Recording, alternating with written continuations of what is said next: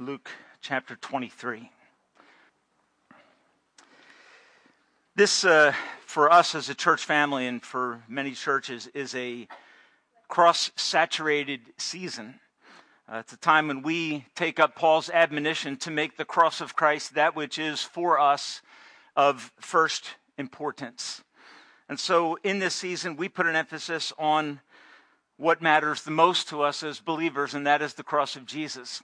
Uh, a couple months ago, the city of Allentown was uh, sued by one of those groups that doesn't like the fact that in the center of their city seal is a cross. And the lawsuit basically was a demand through the court system that they eliminate the cross from their city seal. And it, it doesn't shock anymore, does it? I mean, if you're surprised by that, you've had your head in the sand. Take it out, clear your eyes out, and open up your eyes and realize that you live in a different world. It was interesting because the city council met last week and voted to retain the cross in their seal, which basically was an act of saying this was a eight to zero vote that we want the cross in the center of the seal of the city of Bethlehem. All the Christians said, "Oh, praise God, wonderful," until you read the article. And the article said this We are voting to keep the cross in the city seal because of its historical symbolic significance. There is a difference between the historical significance of the cross of Christ and the actual significance of the cross of Christ. Uh, the cross is out there as tattoos. The cross is out there as jewelry. It's out there on t shirts. It's out there in every way possible. It is powerful symbolically. But if it is only powerful to you in a symbolic way, it will never change your life. It is only when you come to realize that the cross of Christ made an actual difference in the lives of people. Jesus on the cross actually accomplished something. And it was not to leave us with the thought of a beautifully selfless man who died as a martyr for a cause. It wasn't to leave us with an example of how to suffer, even though it does that. That was not the reason for which Christ went to Calvary's cross. And there is a danger at some levels of focusing on the cross merely for its shocking symbolic value. A movie came out, I think now about 10 years ago, called The Passion of the Christ. Mm, and I'll be honest with you, the focal point of that movie fundamentally was to demonstrate how much Christ endured. Now, I can't vouch for the sincerity of the director's intent with the movie. If I look at his life, I kind of get an idea of what I really think his motive was, but I'm not going to judge that. Okay? Most people watched the movie, were shocked, but I haven't had people walk up to me and say, I trusted in Christ after watching that movie. Why? Because it is possible to gaze upon the unbelievable nature of what Christ went through and never ask the question, why? And it is not until you ask the question why that you move from symbolic value of the cross to actual value and difference making in one's life. So if you're here this morning and you have gazed at the cross and you've been amazed at the cross and you're astonished by what a man could endure, I want to challenge you this morning to move beyond that shock and awe to move to a place of grasping the actual rather than the symbolic value so that it will truly transform and change the trajectory of your life forever. Crosses can have sentimental value, but Peter denies that as the meaning of the cross of Christ. He says in 1 Peter 1:18, "For you know that it was not with perishable things like silver and gold that you were redeemed from your wicked way of life, but with the precious blood of Christ." This morning I ask you this question, does the cross have actual value for you? Does it have actual value? Value that challenges and transforms your heart and your life. This morning, I want us to answer that question by looking at the text before us, Luke 23, beginning in verse 26. And I want to do it by looking at the various perspectives that are presented in this text because we're going to see five or six different individuals or groups of people who gaze upon the cross and are impacted by it in different ways. And so let's look through this real quickly. The first name that comes up in this text, and it's really the context previous to my text, it's the name Barabbas. I've pondered on Barabbas, thought about Barabbas. I realized that I don't have any friends named Barabbas. He's an interesting individual, isn't he?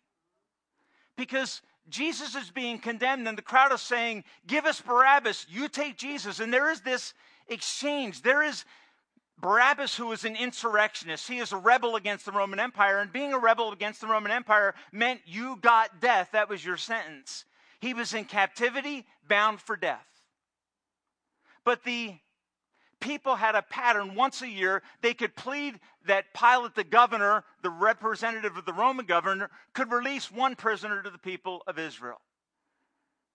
And Jesus is on the table. Jesus has been through the night of judgments, the night of the court cases. He has now been condemned to death or just coming down to that point. And as Pilate gets up and on three instances declares the innocence of Jesus, the crowd cries out, Crucify him, give us Barabbas meaning this condemn the innocent man and give us the guilty man. Shocking, but that's the way it happened. And so I think of Barabbas, and I think he was released the guilty man, jailed for insurrection. Jesus was crucified, charged with what? Insurrection. And you remember in Luke 22 when Judas comes and betrays Christ and the Roman soldiers have come to take him along with the, the chief priests and the Pharisees, Jesus says, What? Are you arresting me for insurrection? I mean, is this a joke? Or could you possibly come up with the conclusion that I'm here to overthrow the Roman government? And so he is innocent of that charge, but he is taken to the cross as one guilty of that charge. Here's the picture in my mind simply one of substitution. See, in the cross, a, a, guilty man goes free and an innocent man dies in his place. That's your first indication of what this text is all about. It's all about substitution. It's all about someone who stands in someone else's place, takes the hit they deserve, they go free. And that is the essence or seed, if you will, of the gospel. Second person that comes up in the text is verse 26. It says, As they led Jesus away, now beaten, flogged, shredded by the brutality of the night before, sleepless. They place a cross upon him. And he, he is literally incapable of carrying the burden. He is that denigrated from what he has experienced from my sin that they have to grab a man named Simon the Cyrene from an area called Tripoli who has come quite a distance to be in Jerusalem for the Passover. They grab him out of the blue. We don't know any significance to this man whatsoever, except that he comes and joins as the representative of humanity in this crosswork of Christ. That's all we really know about him. I wonder what his story was like. when he went home and recounted the Passover that he would never forget, along with his two sons, Rufus and Alexander. He is like one who shares in the journey of Christ. And, folks, bottom line of the gospel is you need to participate in the significance of what Christ on the cross endured for you. And I see Simon just as a bit of a, a hint of that. In verse 27 to 31, I see this crowd, and it's an interesting picture Verse 27, it says a number of people followed him, including women who mourned and wailed for him. And we know that Mary and some of the others were part of that crowd, and they seem to be the, the element of the crowd that is, is kind of focused upon in this text. Jesus turned and said to them, Daughters of Jerusalem, do not weep for me. Weep for yourselves. James, a few weeks ago, shared this statement Don't pity Jesus, praise him. And here is the, the underpinning of that statement Jesus is saying, Don't pity me. I've come for a purpose, I've come for your benefit. And then he, he gives kind of a, if you will, a little archaic type of a statement after, after making a, a, a, a strong statement about the kind of pain that is going to come on the city of Jerusalem. Verse 30, he says, They will say to the mountains, Fall on us, and to the hills, Cover us, literally, kill us. For if men do these things when the tree is green, what will happen when it is dry? And there's this archaic picture of a judgment that's coming to the people who have rejected Christ. If you study history, you know the significance of that is in AD 70 the Romans will utterly obliterate the city of Jerusalem in a way that is unprecedented in its destruction and unprecedented in the pain of those who experience that judgment of God on the city of Jerusalem. What does Jesus say? Don't, don't weep for me. My death has a substantial purpose. The judgment that I have come to bear for you will fall on you if you reject me. That is the shocking and strong aspect of this text. I think you could state it something like this If God has not spared his son suffering, how much worse will it be for the guilty city? Over the one that for the one that knows about Christ but refuses to trust Christ because of a personal declaration of independence and insurrection. I want life on my terms. Jesus says, Don't pity me. My death has a purpose, and Father is going to redeem me from this death. Don't pity me. And, folks, if you're here this morning, in this there is a call. Trust the Savior who stood on the cross to bear your judgment so that you never would have to. Trust Him. Verse 32 to 34, I think, leads us to the heart of this text. The Bible says two other men, both criminals, were also led out with him to be executed.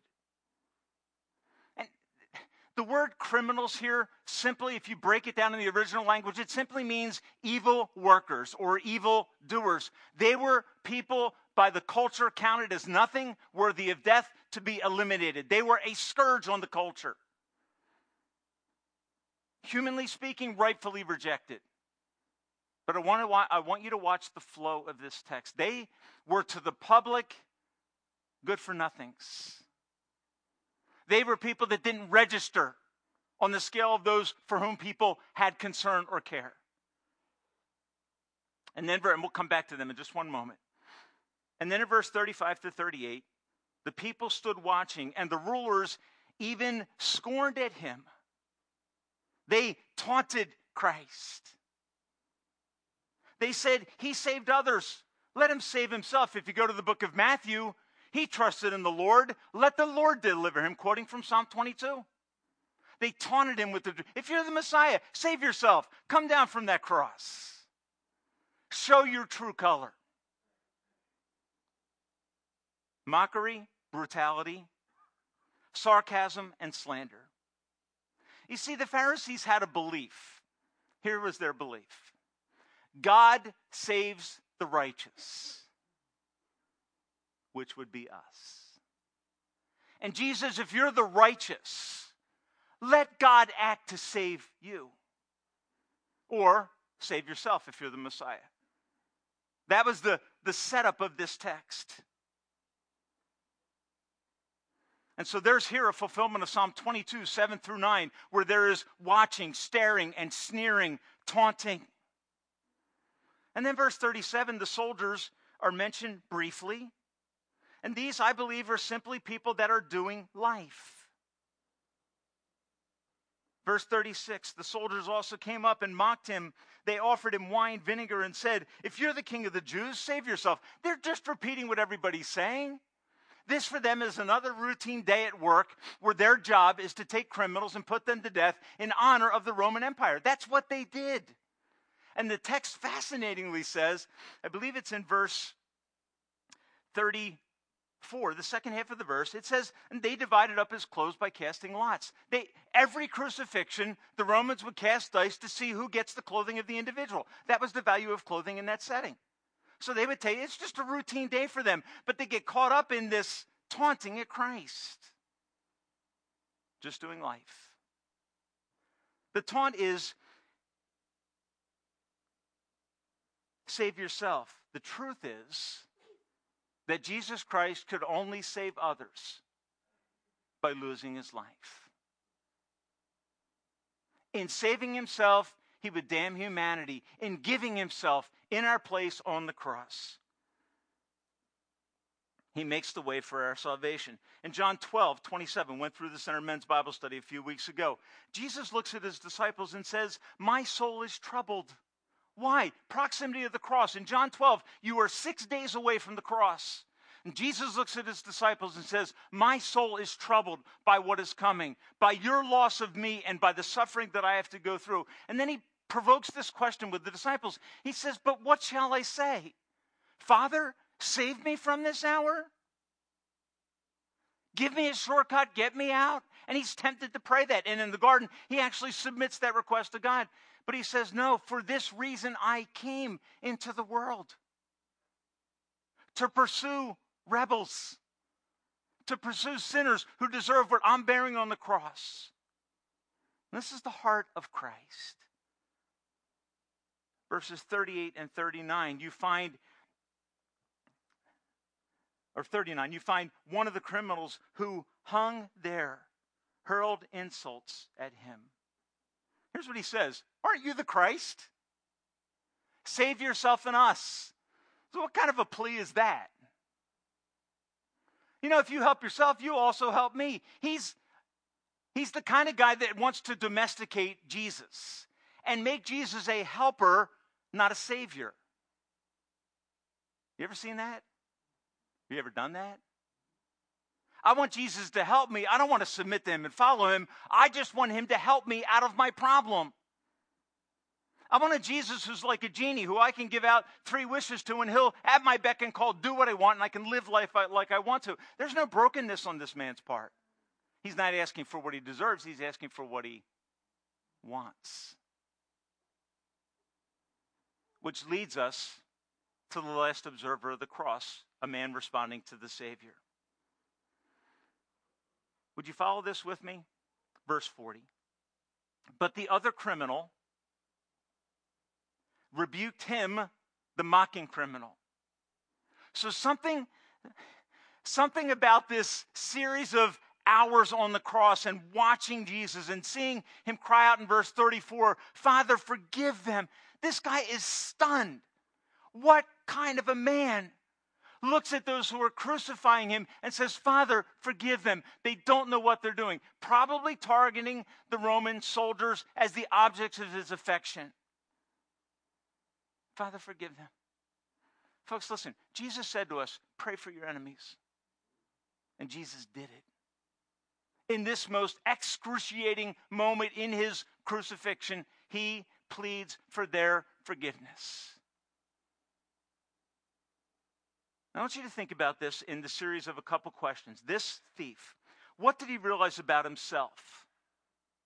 Okay, what, what what kind of, in this process of crucifixion next to Jesus, what settled into his psyche? What became the convicting thought on his mind? And I want you to think about this. Look what he says. He says, Don't you fear God since we are under the same sentence? He's dying and we're dying. Where do you get off on mocking him? There's almost a disgust or a despair in his statement. And then he says in verse 41, and this is how you move towards Christ, folks. This is the move towards Christ that will genuinely change your life. He says, We are punished justly. Criminal number one to criminal number two. We're getting what we deserve. This man, listen to what he says. We are getting what our deeds deserve, but this man has done nothing wrong. And here's the sense I get they stood at the trial. They heard Pilate three times say, no fault. They knew that Herod had declared him innocent, but that the crowd demanded his death. And he knew that hanging beside him was a man who should not be there, but was there of his own accord, if you understand the full gospel. Jesus said to Pilate, Hey, time out, buddy. No one takes my life from me. I lay it down. That was in response to Pilate saying, You know what, Jesus, I can give you freedom or I could take away your freedom. Time out, buddy. If I wanted to, I could call legions of angels to wipe out your weakness. But for this reason, I came into the world. No one takes my life, I give my life. And all of this is settling into the heart of this convicted criminal who is facing death.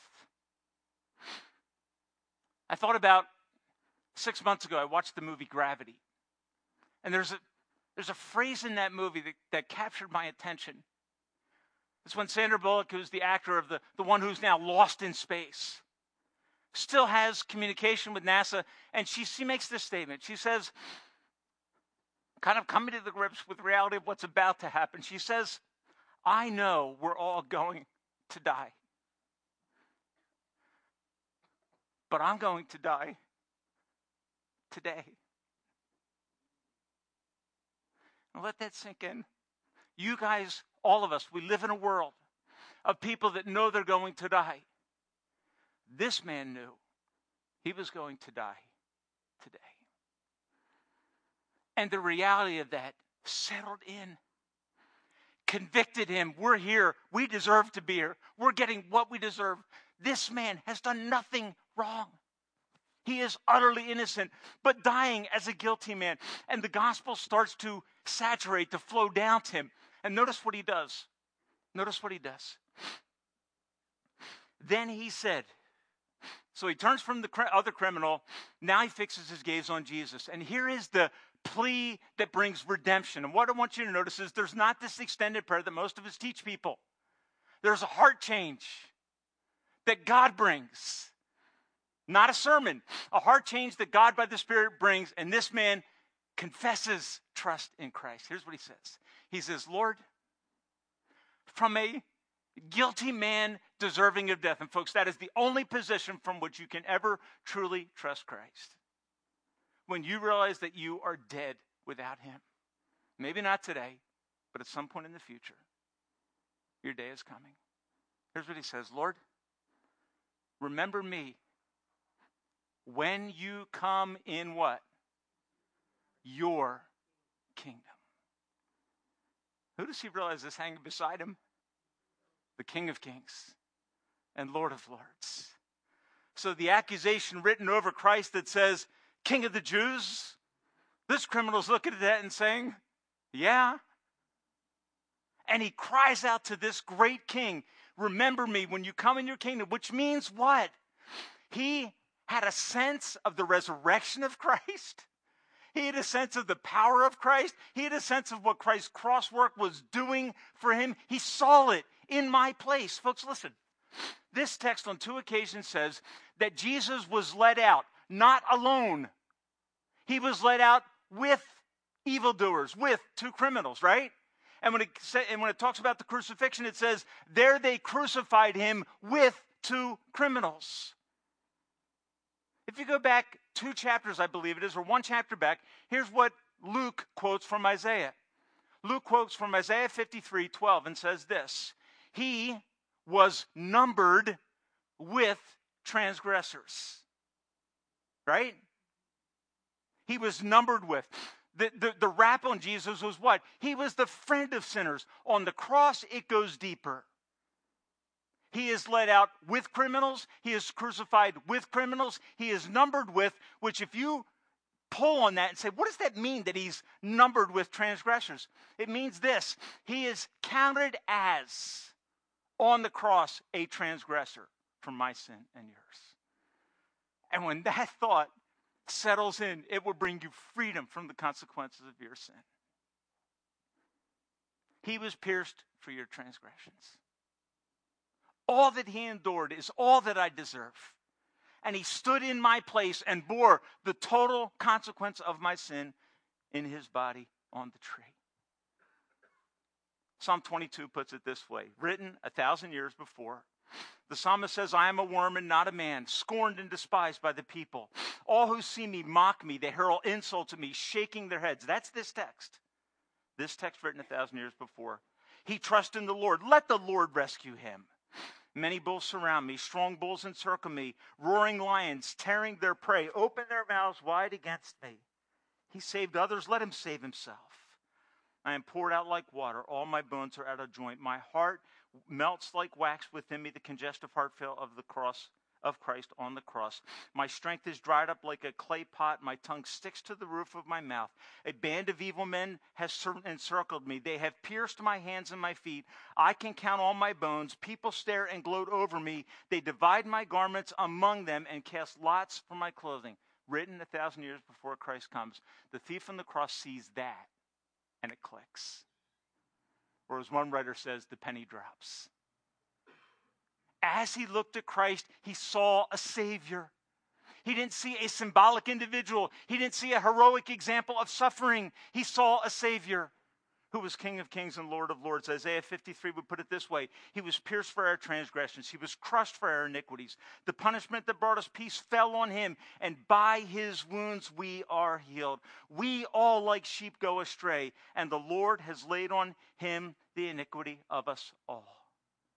And when that comes to light for this thief on the cross, what does he do? He cries out and says, Lord, remember me. And what I want you to notice is absent from the thief on the cross because he does not have opportunity. He makes no promises of reformation.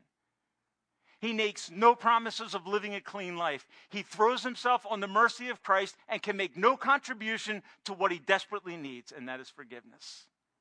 There is no hint of religion in this man. He is a broken sinner in need of a Savior, and in Christ he finds just that. What did he receive?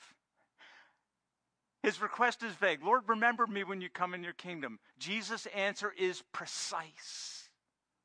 Listen to what he says to him today. Not generally sometime in the future, today. You, sinner seeing your sin and seeing a Savior, you will be with me in paradise. Folks, that is the most amazing statement. Jesus takes a wretch on the cross and transforms him into a son of God. What could he do? What could he offer? What could he try? Nothing. I'm going to die today. And he cries out and experiences a grace that is utterly amazing. An immediate, conscious, experience of Christ is the blessing of those who trust in him as Lord and Savior. And that is what this man got. Now, what is that? In the context of the Gospel of Luke, that is the great reversal. If you were the Pharisees standing there and heard this discussion, what would your response be? Folks, can we be honest? This is what we call the irritating grace of God. Right? It's why many of us will never seek sinners. We'll see good candidates for the gospel. But we will never drift into the dregs of life and rescue the perishing because we have a weak cross that has not really changed our mind after changing our heart. You see, when you look at this text, Jesus said, Hey, what you saw me do, do it. Do it. And he does it here. He reaches to the lowest of the low to say, There is hope for anyone. So that no matter where you are, no matter what is haunting you, no matter what you've done, no matter what addiction you are battling with, look to the cross of Christ. And when you see him for who he really is and you see yourself as you really are, I don't care what people say about you. What matters is God's assessment. By God's standard, I'm a broken sinner in need of a Savior. Well, that's the kind of people that Jesus loves. And when he saves them, it irritates religious people. Why? Because religious people can't help this criminal.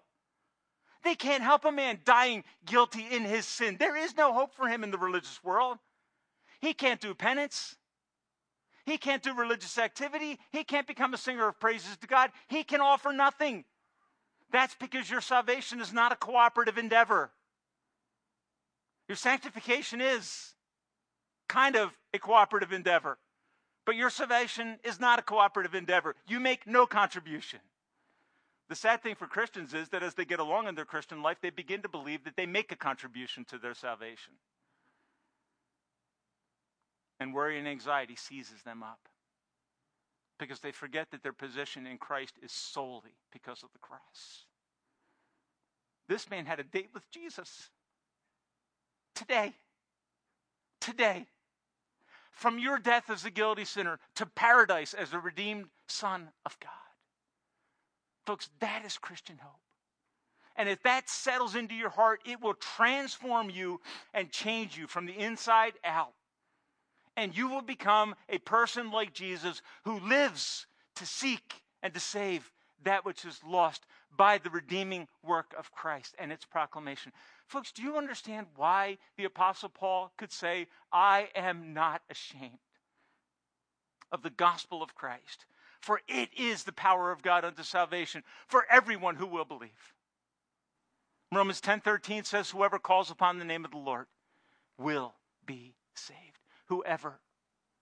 Think of your list of people. Think of your list of impossibles.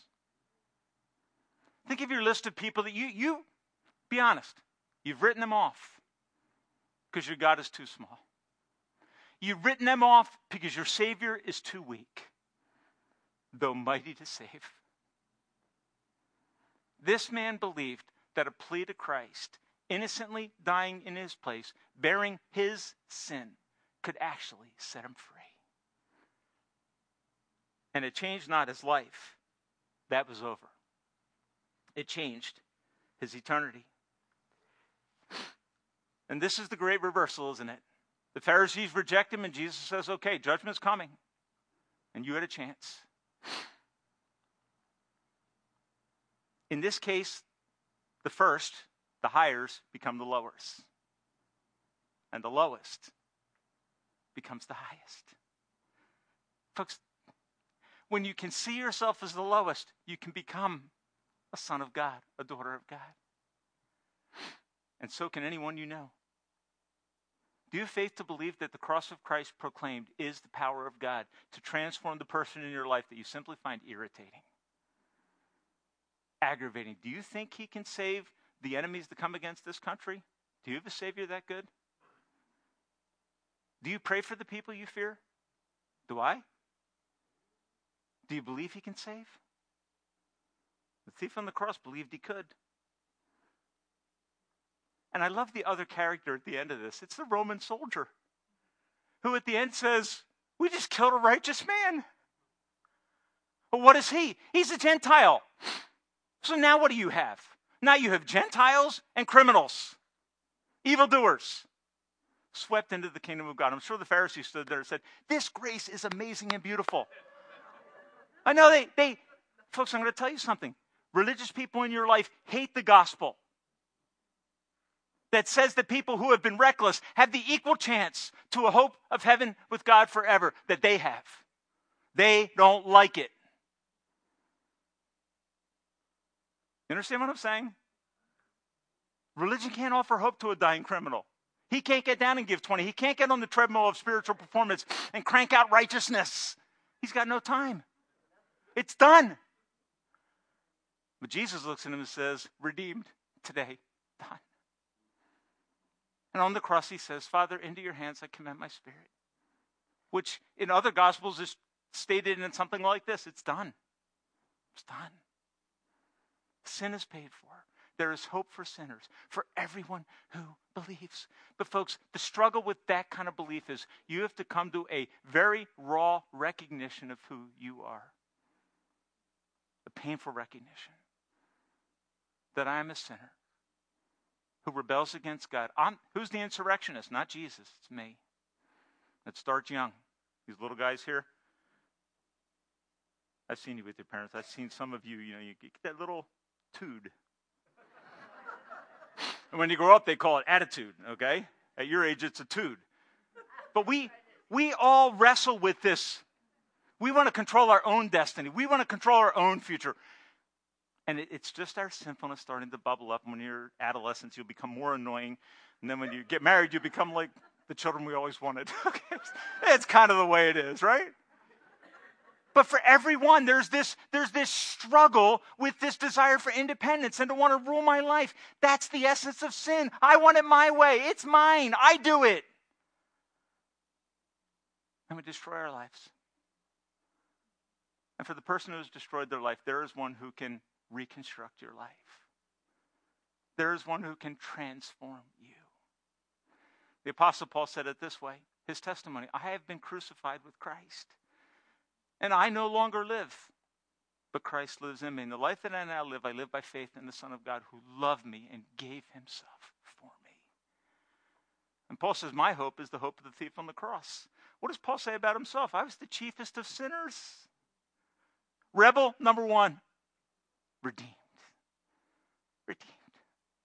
You don't have to be that bad as the thief on the cross to come to Christ. We're all in the same boat. The wages of sin is death, all of it. If you break one of the commandments, James says, you've broken them all. You're a guilty sinner in need of redemption. You're a rebel in need of a Savior. You're a rebel in need of someone who can confront your independent spirit and rescue you by his shed blood on the cross.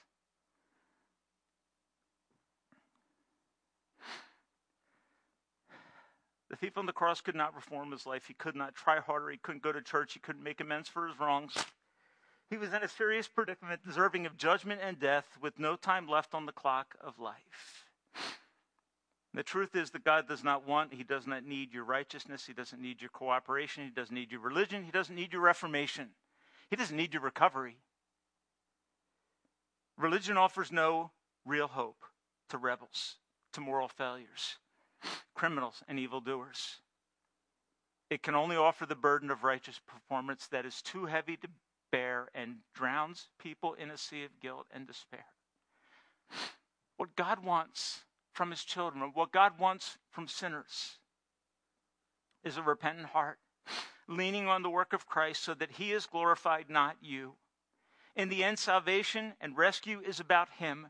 It is not the result of a combination of your effort and His to get you free, but it is Him declaring you actually, not symbolically, but actually and factually free, based solely upon what He has done for you in His Son on the cross, to which you make no contribution. Why does He do it that way? So there will be no Pharisees left. That's why. So that when you and I get to heaven, I will never meet anyone who says, Oh, what did you do to get here? None. Christ alone. In Revelation chapter 5, heaven sings a song, and it's called A New Song. And you know it. I just got to remind you of it. And it's the difference between a symbolic view of the cross and an actual view of the cross. It's the difference between what the cross symbolizes and what it actually accomplishes for repenting sinners. It says they sang a new song. You, Jesus, are worthy to take the scroll and to open its seals because you were crucified, slain, and with your blood you purchased men for God from every tongue, tribe, and nation. You know what, folks, that says? That says on the cross, Jesus did not symbolize something, he actually did something. He purchased people from sin by his shed blood and makes them sons and daughters of God. So we say to the evil one who tempt, attempts to drown in despair, we say, when Satan tempts me to despair and tells me of the guilt within, upward I look and see him there who made an end of all my sin. Because the sinless Savior died, my sinful soul is counted clean, and God the just is satisfied to look on him and pardon me. Folks, that is an actual difference that the cross will make in your life. I encourage you this week, this cross saturated week, to read through the Gospels. Read Psalm 22. It challenge the teenagers. Read Psalm 22. Read Isaiah 53 in your place. By his stripes, we are healed. Read the story of your redemption and rejoice in a great Savior. Wouldn't it be wonderful if the world we live in, all the cities we live in, I, I know this is a loaded statement, but just bear with the illustration. Wouldn't it be wonderful if Lehigh County, city of Allentown, adopted a seal that doesn't have historical significance, but actual significance? Would that not be cool? We're going to keep it there because it actually means something. It's not just that some people who came here and settled this area were Moravians. Okay, they were Christians from overseas. Okay, that's what happened. We're not acknowledging that. Oh no. We're acknowledging that someone actually did something on that cross and offers hope and transformation for our community. That's the message that would be glorious. So when you leave today and you go into this week and you encounter someone who is criminal like, who is broken, who's done stupid, will you magnify their guilt or will you magnify the one who hung in their place? When you wrestle with your own guilt and shame, your own failure, your own blow up at your mate, your own foolishness and anger towards your kids, will you magnify your sin and sit there in despair in a puddle? Or you will exalt the cross of Christ, look through the eyes of a broken thief, and say, Jesus, remember me. Forgive me. Change me. Actually. And for your glory. Folks, there is hope for everyone here this morning. If you've never trusted Him, I want to encourage you this morning. Maybe, maybe God has challenged your heart. Maybe at the end of the service, you need to walk up front and say, you know what, today, Pastor Tim, I'm the thief who is seeing Jesus aright and clear. And I want to lay hold of him today by faith. I'm not going to give you a prayer to pray. If you come, I'm going to assume that God has done something in your heart. And I would just pray with gratitude over you this morning. Doug would pray with gratitude over you this morning. Cry out to Jesus. He is mighty to save. Father,